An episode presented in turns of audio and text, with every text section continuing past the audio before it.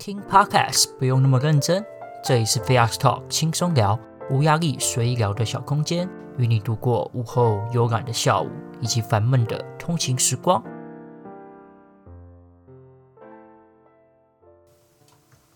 嗨，大家欢迎来到 Flex Talk 轻松聊。今天的话题比较不轻松一点哦，比较严肃一点，所以我们今天有邀请一个特别来宾，他就是在教育界深耕超过十年的 Jill 来到我们节目中，我们先掌声欢迎他。嗨，大家好，我是 Jill，我是这个 Vlog Talk 轻松聊的忠实粉丝。大家好，好，他其实有一个特殊身份嘛，因为在教育界嘛，他其实是老师哦，他有几个称号，就就一定要跟大家讲的，就是他其实是台湾南部某国中教学超过十年，年资十年的一个微资深的老师，然后兼辅导组长。那另外一个 title 就是他其实借聘的积分高到一个高到不行。但很难调回来，所以他持续努力中，想要调回家乡。另外一个就是他有微涉略一个 P4C 哈哇伊的这个一个专案吗？还是什么一个教学方法？那如果有兴趣的话，你们就再问他吧，我也不是很懂啊。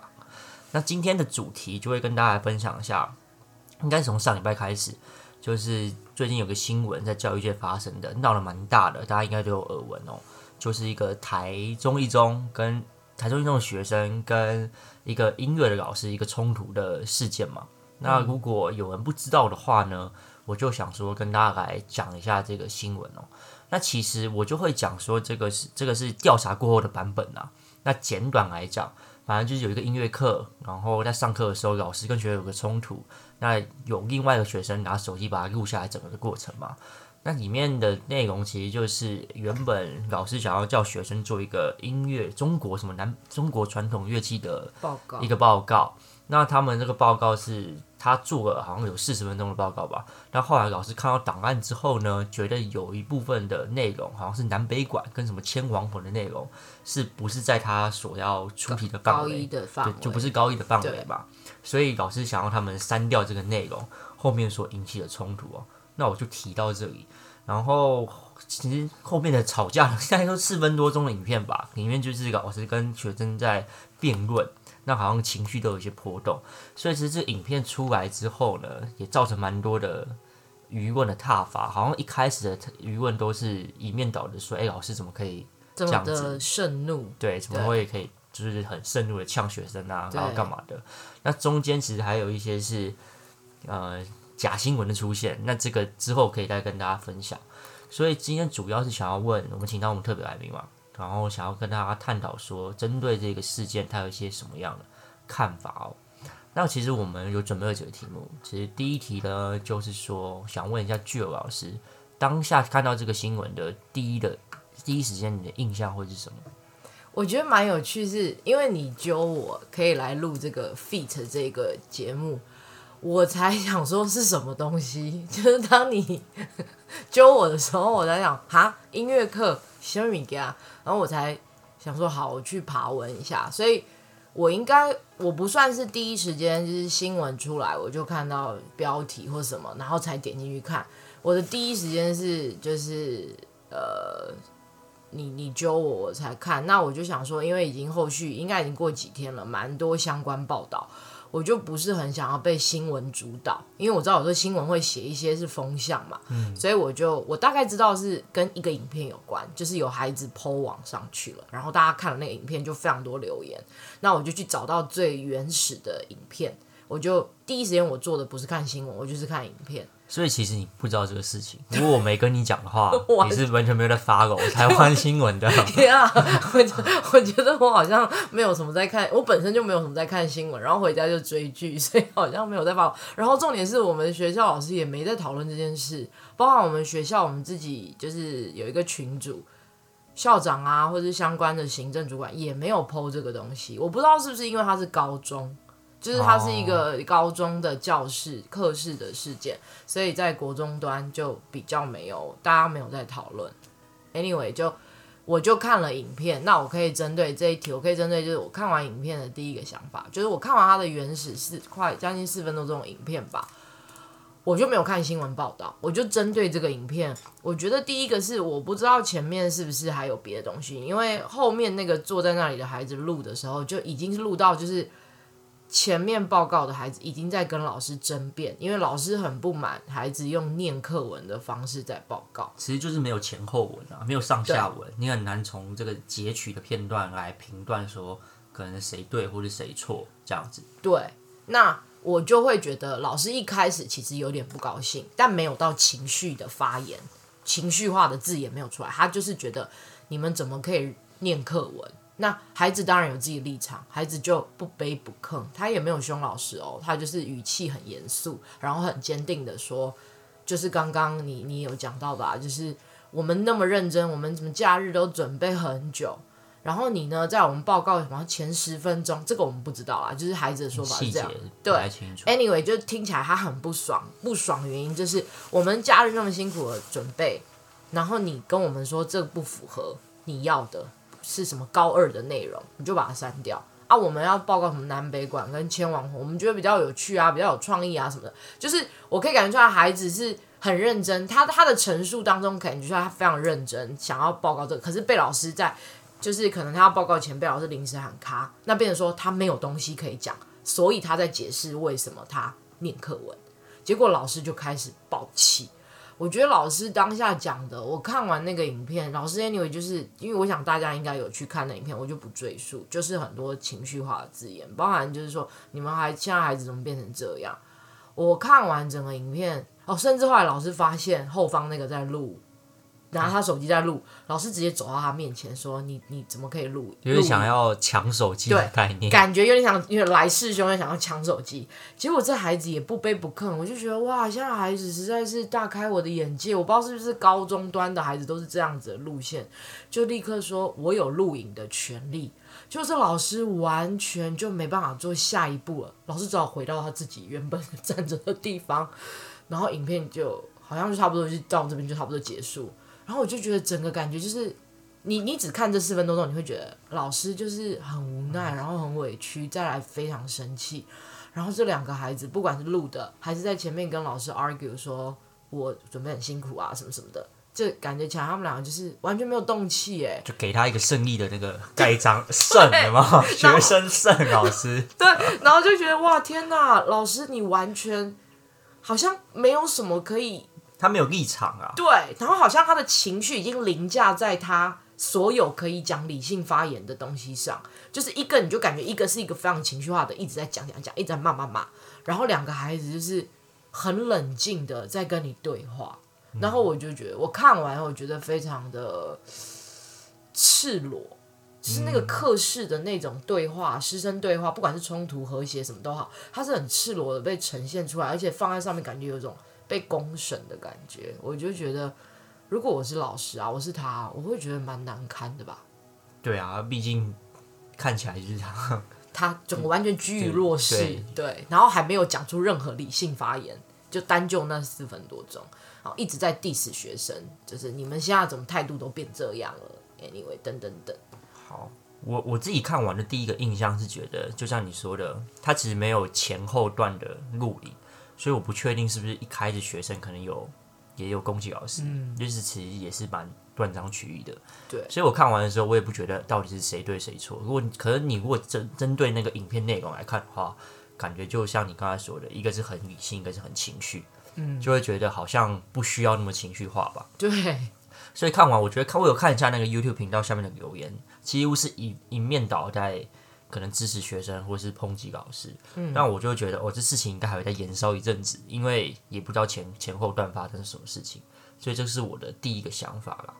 那因为刚刚有提到说老师是 care 说，呃，他是高二的内容嘛，你高一不应该讲，所以我想要直接跳到先跳到第三题啦，啊，就是如老师针对学生讲超过课纲的内容，这个是会你真的会很 care 吗？嗯，还是是因为啊，呃，你如果你如果超前讲了高二的内容，那高二老师不用混，你老师之间会有一些争执还是什么的，老师乱讲的啦，哦，还是会有什么其他的影响？对我，我觉得如果是我，我不是很 care 这个，哎，因为我觉得只要不是反教育的内容，其实孩子先学，或者是透过学生的报告底下的其他组的孩子先学到又如何？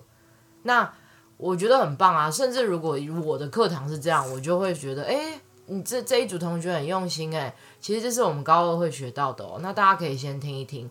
那包含你，你其实你要孩子报告，报告完你要给他反馈嘛，所以你的反馈里面就可以提到说，这其实是高二的内容。那你们有部分报告都非常好，然后有一些你可以提出你自己的想法嘛，因为你毕竟叫孩子做报告，他就是会展现他不一样的创意跟他想要呈现的内容，所以对于你的那个你他报告后你要给他的 feedback 就非常重要，你就是会拉回你是教师的身份，你要给他正确的，包含就是。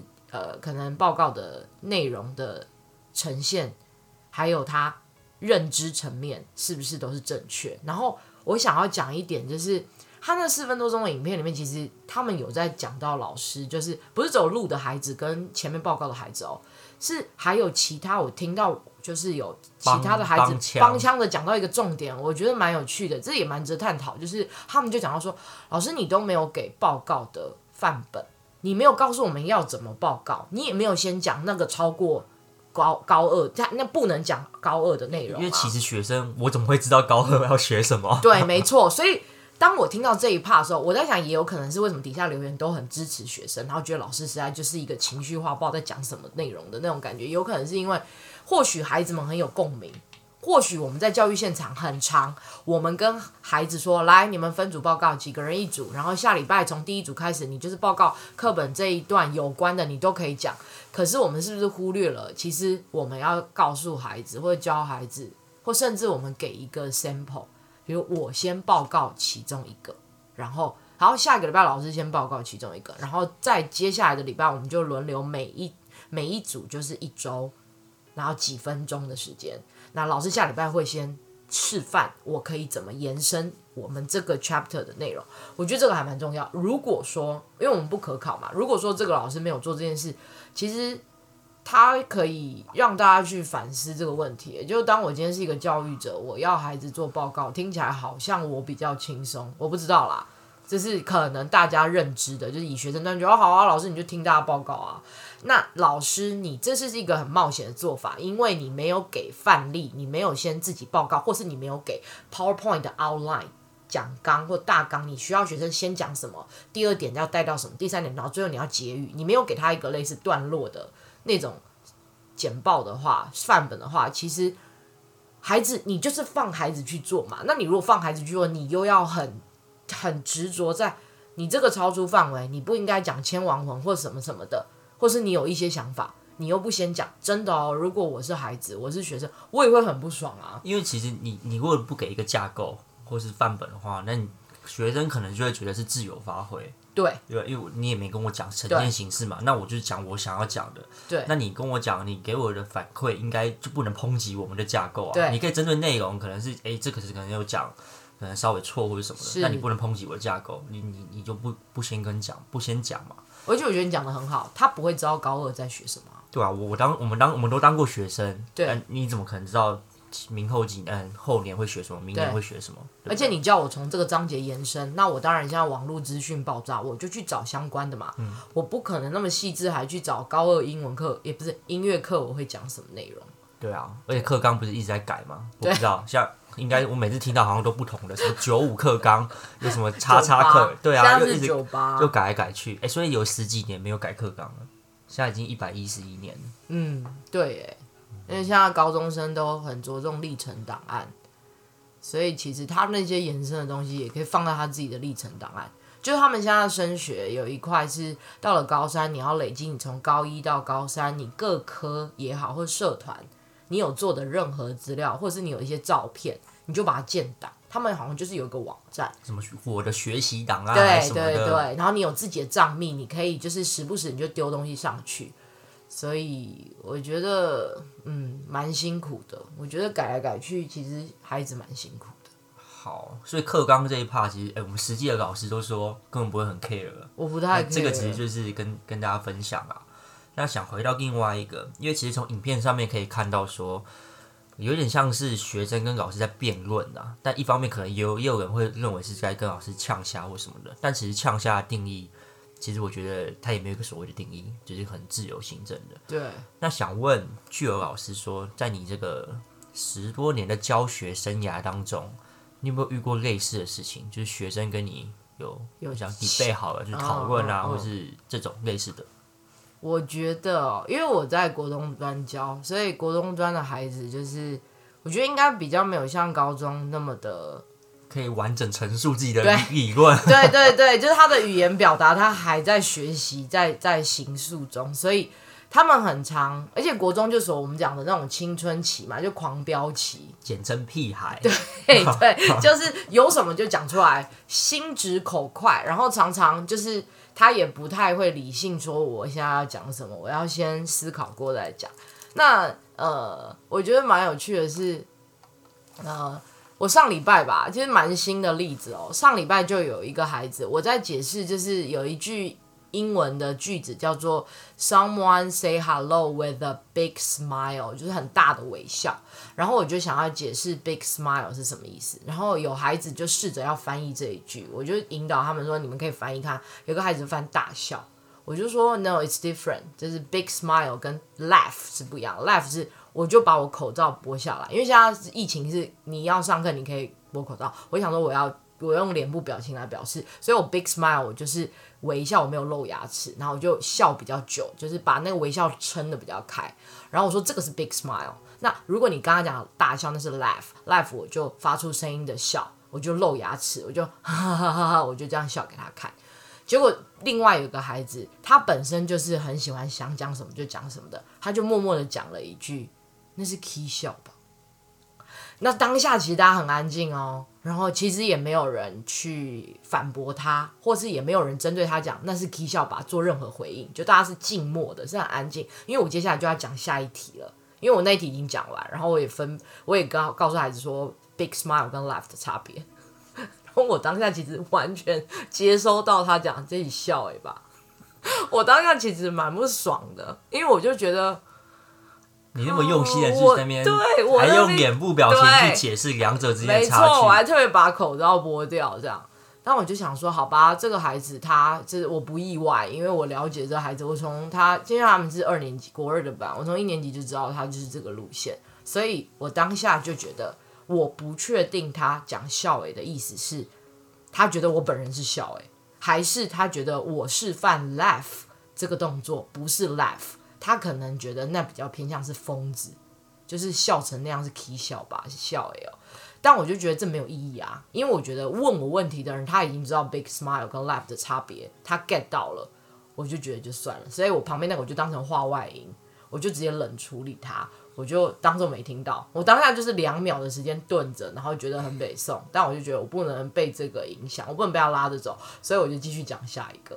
这是其中一个，所以我觉得，如果这个可以叫做是呛老师，或者是很没礼貌直白的讲的话，我我就会觉得，那我我就当做忽略他，因为我就把它曲解成这个孩子想得到关注，可能想得到同才的关注，觉得哎呦哇塞，你很威，这些呛老师说一起笑诶，还是什么？而且我知道他是一个很会辩解的孩子，所以如果我当下处理，我只会浪费我的时间在处理这个单一事件，然后他会跟你一直 argue 说。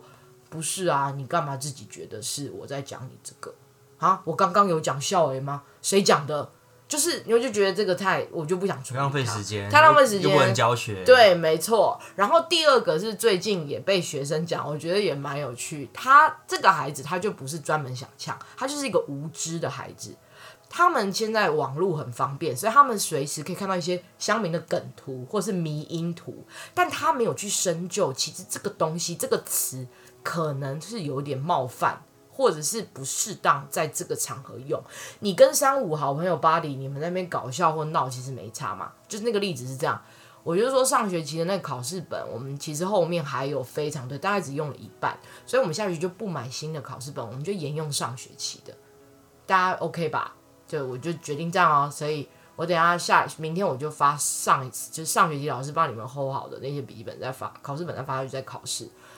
结果有个孩子就说：“哈，老师你好客家哦。”然后我当下整个傻眼，因为我是客家人，所以我觉得我完全被冒犯。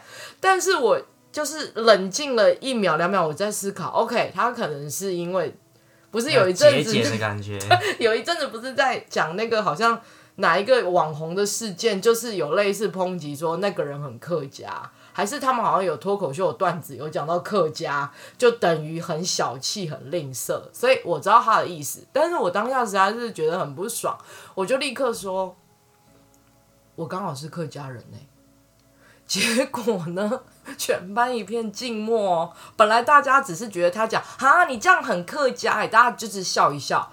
可是我当我一说。可是我刚好就是客家人呢，其其中有一个孩子，就大家就不笑了。有一个孩子就好像就呛回那个学生，就类似说你很白目之类的。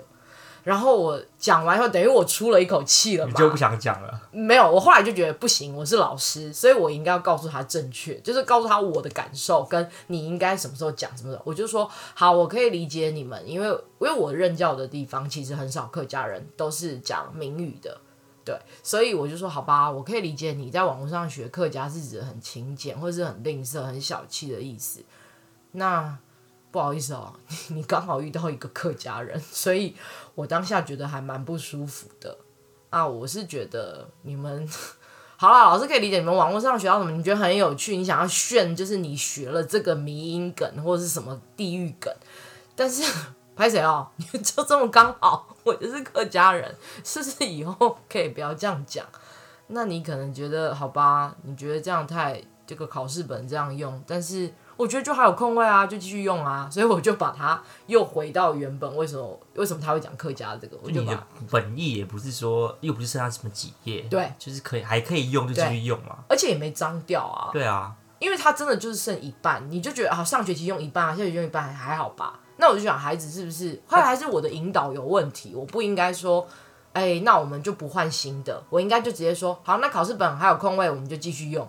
我不知道，还是他们觉得，不是你的问题，应该只是他就是想嘴啊，也有可能。这个孩子的确蛮屁的，他就是常常没头没脑，就是想要讲一个什么，有时候甚至是讲那种啊，你准备在这个 timing 讲这话，你真的有了解这个词的意思吗？他就不知道情况嘛，对对吧？然后刚好这一个被他蒙对了。然后又又变成是很针对我，我我相信他们应该都知道，哎，继续用他们也不会有问题，哎，就是还能用就继续用，不不换新的也没差。对，就像我刚才说的，可能国中生就是想要刷存在感，或者是、嗯、或者怎么样，但但他词又用的不对，就会显得很白目。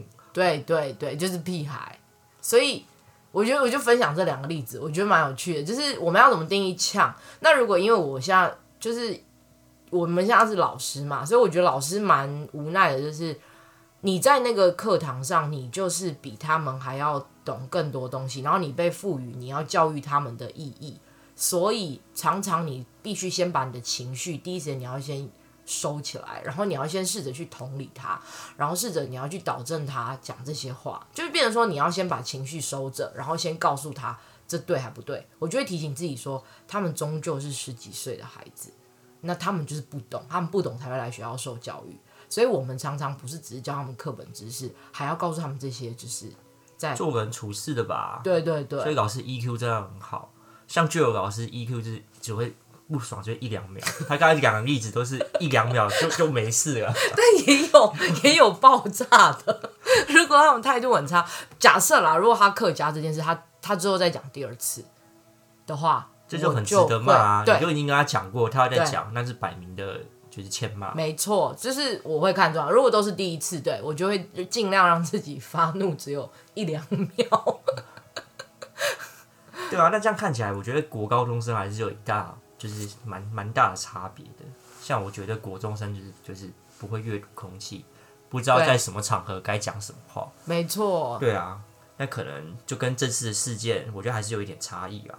不算真的呛哎、欸，我有我觉得真的呛的人就是，他就该怎么讲，就是得理不饶人嘛，一直讲下去，一直呛下去。哦。因为听起来你你这两个例子，他们还是能会听的，然后还有学生会去一起来、嗯、来袒护你嘛，也不是袒护，就是觉得哎、欸，老师才是对的。我就觉得他这个同学真的是做错，就是不白目的孩子有感觉出来，哎、欸，你这样好像有点太超过，而且刚好老师是客家人，但前提他们也不知道我是客家人，他们就是当那个 timing 才知道，但就是有聪明的孩子立刻就觉得，哎呦，矛头不对，对啊，你看那就很像人身攻击，类似这种，对，有点有意无意就是要 diss 你这样。好，那听完了这类似强生的事件之后，我们会到下一个哦。因为其实这段影片其实就是有一个学生，可能跟他同组的吧，想要帮帮他在那边录影，想要存证。因为我觉得现在资讯太爆炸了，然后每个人都可以拿手机，大家都可以有变成自媒体的机会，然后也是可以录一些东西，录音，不管是录音或是录影，都可以记录。所以我想问 Jill 老师是，有没有学生真的在课堂上面拿手机来录影，或是拍照或干嘛的？那你们的看法会是怎么样？诶、我觉得就是以国中端大部分的教学校就是都会收手机，就是比如学务处，就是我们以前讲的训导处，就会有养鸡场。就是每一班早自修下课，就是一盒一盒的那个收纳盒，就一盒就是一个班级，就要先收到学务处有一个叫养鸡场的地方，然后可能下课才可以再把一盒一盒再端回去。那是大部分我听到有一些国中说啊，我们学校就是以导师自己来决定要不要收，对，要不要收手机啊？有些导师就是会有自己的养鸡箱，就放在自己的导师的办公室，然后。叫叫一个孩子负责孩子机电，下课前五分钟可以过去拿之类的。那也有班级导师是觉得手机你要自己学会自己控制，什么时间能用，什么时间不能用，所以就让他们自己收书包。如果是我，我没有遇过我的课有有孩子录影的，但是如果我今天看到孩子在录影的话，我会先问他说：“你为什么要录？你应该经过我同意吧？”啊，如果是我像那个一中的老师在盛怒的情况下，有同学在录，哎、欸，我还真不知道我该怎么反应哎。我应该不会有这种情况啊。哦。然后反正如果他要录，我就会说，那你要先经过我同意哦。就是你你这样录的话，我上课其实是有智慧财产权的啊。就是我教授科目，你要录，你你应该先告诉我，你用途是你要再复习吗？还是什么原因？还是你只觉得好玩，你要 po 上去？但你要 po 上去，你就是也要经过我同意。对，那我觉得录影这件事哦，我觉得以学生的观点，我有点难想象，如果我还是国高中生有手机的时候会会什么样？哎，因为像你说的，他把手机收下来，他是只有下课十分钟可以拿回去。像你不是解释还是放学？放学，放学才能拿整个。早就修到第八节是不能用手机的。哦，可能我们那个年代好像有点老，那个年代是不会有所谓的智慧型手机。真的。不过我也有传统型那种按键式的，但那个时候就没有说要把它收走，哎，因为那个也不太会想要拿来录啊。那个不能录，可是可以玩游戏啊，可以玩贪食车或者是盖房子。我觉得这相对来讲，对于老师的威胁性就很低啊。可是那时候的传统型手机也有可以录影拍照的啊。我不知道，可能是时代的差异，因为那个时候可能网络，应该说行动网络四 G 到现在五 G，那个时候还没有那么发达，所以其实你也不能上网或者看什么影片。我觉得最大的落差是这吧。而且你也不太有什么，是就是这种像现在这样的自媒体、新媒体，你可以自己上传，然后大家会去看啊。我们以前那年代，YouTube 就是拿来听音乐啊，不太有什么传上传报告。对对对，没有什么，没有什么 creator 在上面，就是。分享什么 vlog 或者是美食的记录等等等等。好，所以回过头来录影这件事情，我觉得应该也是上每一位老师上课前就先讲好自己的标准吧。对，看看他们是不是有被收手机的。对，那如果没有被收手机，应该就是说，那你们要录影，你们如果目的是正向的，你想要复习或是想要记录下来，那什么的，那是可以要先沟通。如果 OK 的话，你是老师是可以接受的。嗯，我甚至有孩子就是在我的课堂上偷玩手机，我就会跟他说，他其实偷偷摸摸嘛，他不是在录影，可是他就是在使用手机，因为他们班就是没有没有被规定要收回去，因为老师觉得要自己控制自己，不是每次都是我抠抠着你才不玩这样，然后我就会跟他说，你你上课不应该用哦，因为现在是上课时间，我没有允许你用啊。如果我的课真的有需要你们分组讨论，你要查单字，你要干嘛？我会告诉你。好，接下来这二十分钟，请大家各自到自己的组别。你可以使用手机开网路。我甚至就是有些孩子前两三年那时候还不是人手一机都有网路的时候，有现在小孩都吃到饱诶、现在小孩网络吃到饱，然后我就会说，那我开我的网络分享给你们，就是这二十分钟你可以查你要查的东西，然后完成，比如这这这二十分钟你要完成到进度到哪里。我说，如果老师有允许你用的时候，你才可以使用，就变成就像你你刚刚讲，就是要先讲清楚规则。但是我好像不会第一堂课就没有来先讲。因为我觉得国中生很有趣哦，你不讲他不会想到，你一讲他就想到，哎呦，好像可以来用手挑，挑战一下这个老师的规定。对，而且他们记性很差，他们就觉得老师你有讲过可以用手机啊，他只会听到一个用手机可以，但他没有听到 detail 是我说可以用的时候才用。对，如果真的被抓到，我的处理方式应该就是直接告诉他，然后这次就先，然后先就不不会处理他。处罚他了，就觉得好像第一次让你有机会这样。那感觉学校也可以用一个类似国家歌剧院，有没有？开演的时候就是自动屏蔽讯号。哎、欸，对啊，我之前有跟同事有讨论过，哎，其实如果这样子就可以省掉很多麻烦。他就也用不了，他只能玩那种单机的。现在但现在手机的游戏几乎都要网络吧？我不确定啊。对啊，也是蛮蛮酷的一个议题，搞不好之后真的会发生这种。对这种模式，我觉得有可能，就是你进到这个空间，你就是对啊，类似像飞航模式，你就是没办法这样。就手机讯号会很弱。对，好，最后面呢，我觉得会想要也要想要讨论一个是，是因为 Jill 老师已经教学蛮长一段时间，有超过十年嘛。对。但在这十年之间，有没有觉得，哎，某个时期的学生跟近期的学生好像差异有一些差异？那差异会是什么？还是因为可能？近五年的学生，他们出生的环境就是充斥在网络、三 C 的世界了，有没有这种看法？想想跟你们讨，想跟你讨论一下。嗯，我觉得这个问题很好哎、欸。我觉得如果以孩子这十年来，孩子的那种呃屁的程度是差不多的啦，因为你就想他就是在他的十三到十五岁的这个年年龄段，对，然后想讲什么就讲什么这样。那因为你教了十年呢。我觉得我的情就是我的 EQ，就是我的那个情绪管理被学生训练的越有越来越好，这样。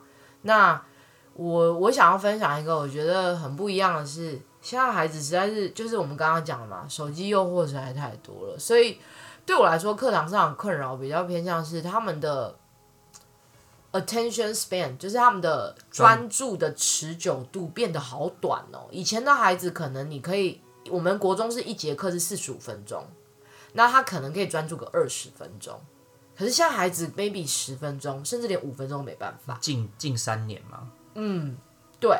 然后他们就是因为手机的手游，他们都在玩手游，实在是声光效果跟那个特效什么弄得实在太美了，所以变成说课堂上你要他他的眼睛、他的感官跟他的听觉。视觉跟听觉看到的是那种没有什么声光效果的，就是看到一个老师在讲课，纯文字，对，然后写板书，他就会觉得天哪，就是他没有办法。就是我在想，也是因为这样，所以他的专注力持久度就变得时间变少。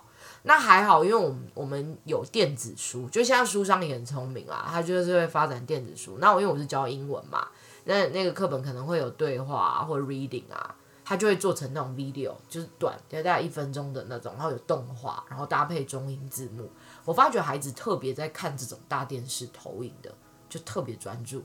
因为就是影片啊，他平常生活中他也是在看影片。对，没错，手游也是在看画面嘛，动画嘛，然后看 YouTube、看 IG、看抖音，尤其现在孩子都在看抖音，抖音也是这种短片、短视频嘛，他们讲的视频。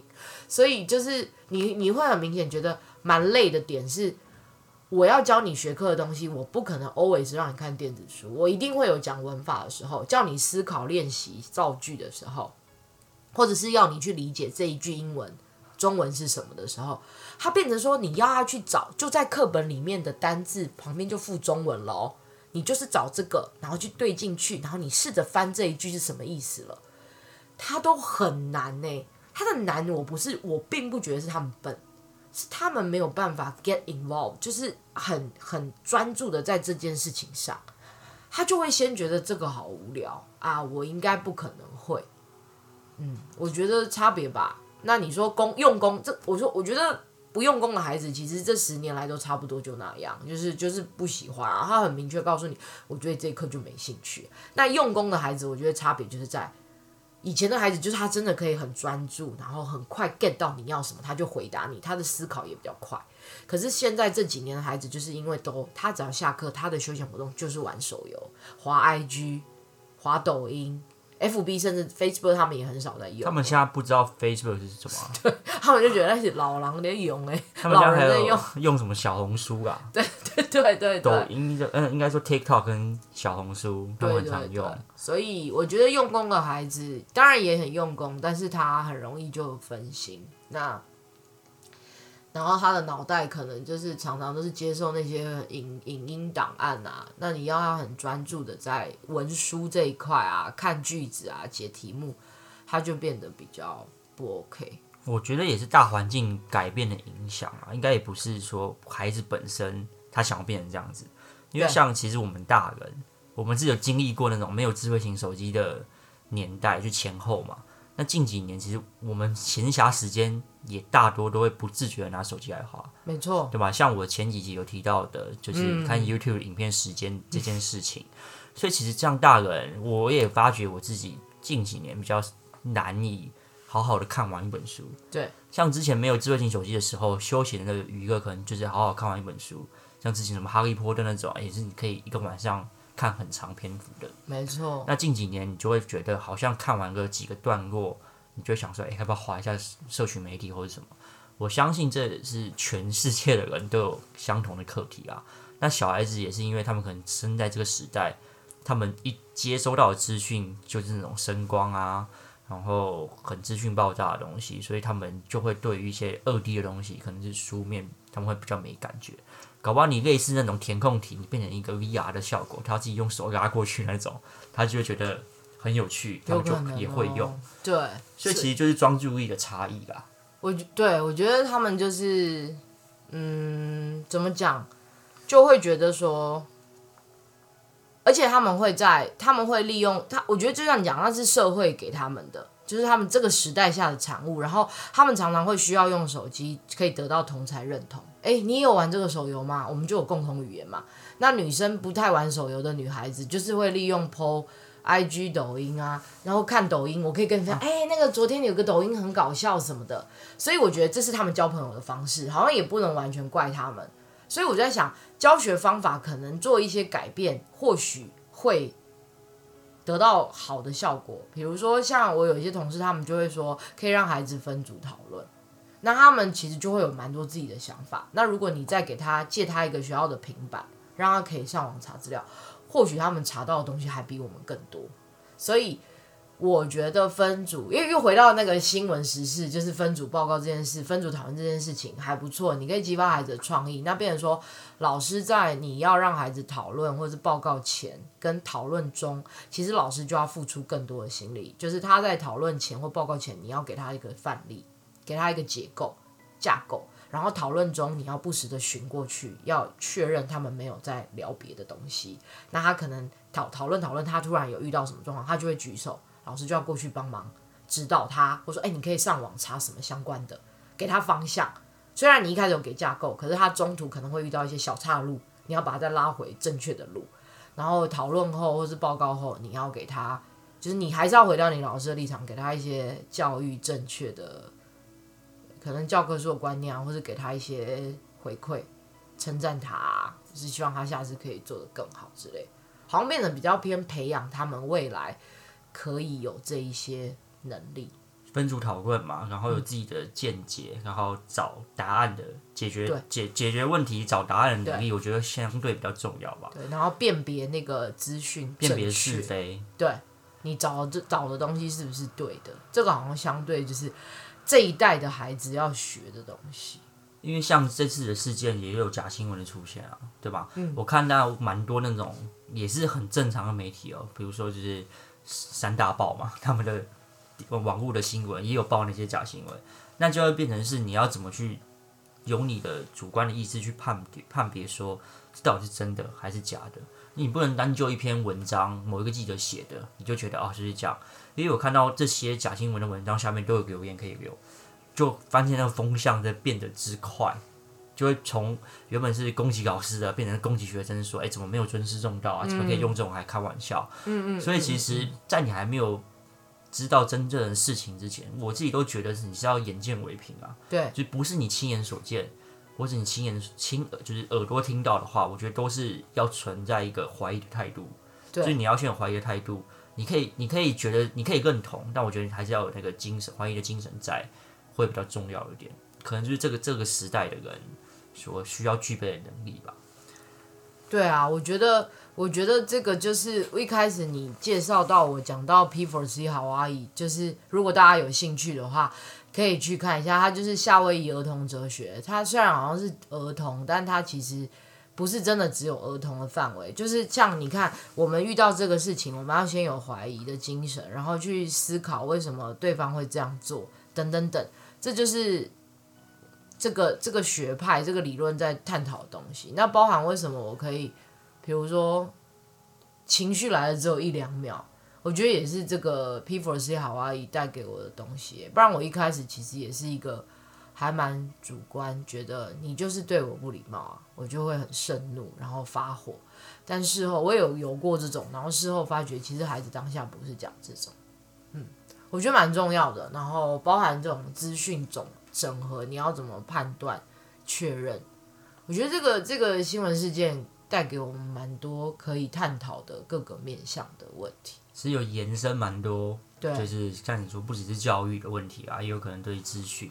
甚至是对现在小孩子发展啊，或是我们自己看事情的观点，都有一些不同的冲击。对，所以这个也是今天想要跟大家分享的最主要原因啊。嗯，要有辨别是非的能力。然后今天也就很开心邀请到一个真正的老师，是是有教师证的这边是秀不出来，还是要念那个教师的编号，应该有编号吧？中字九七，这个透露年龄的部分。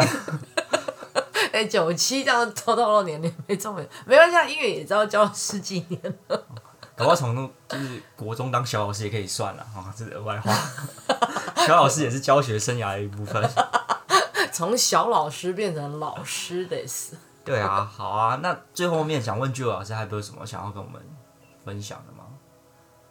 呃，我觉得身为这个 V Last Talk 轻松聊的忠实粉丝，能够被邀请来上这个节目，非常的荣幸，而且又跟时事有关。那我觉得这几个题目就是都都就是问的提问都问的很好。那我觉得想讲什么呢？我觉得哦，很多时候，我觉得不管是不是在教学现场。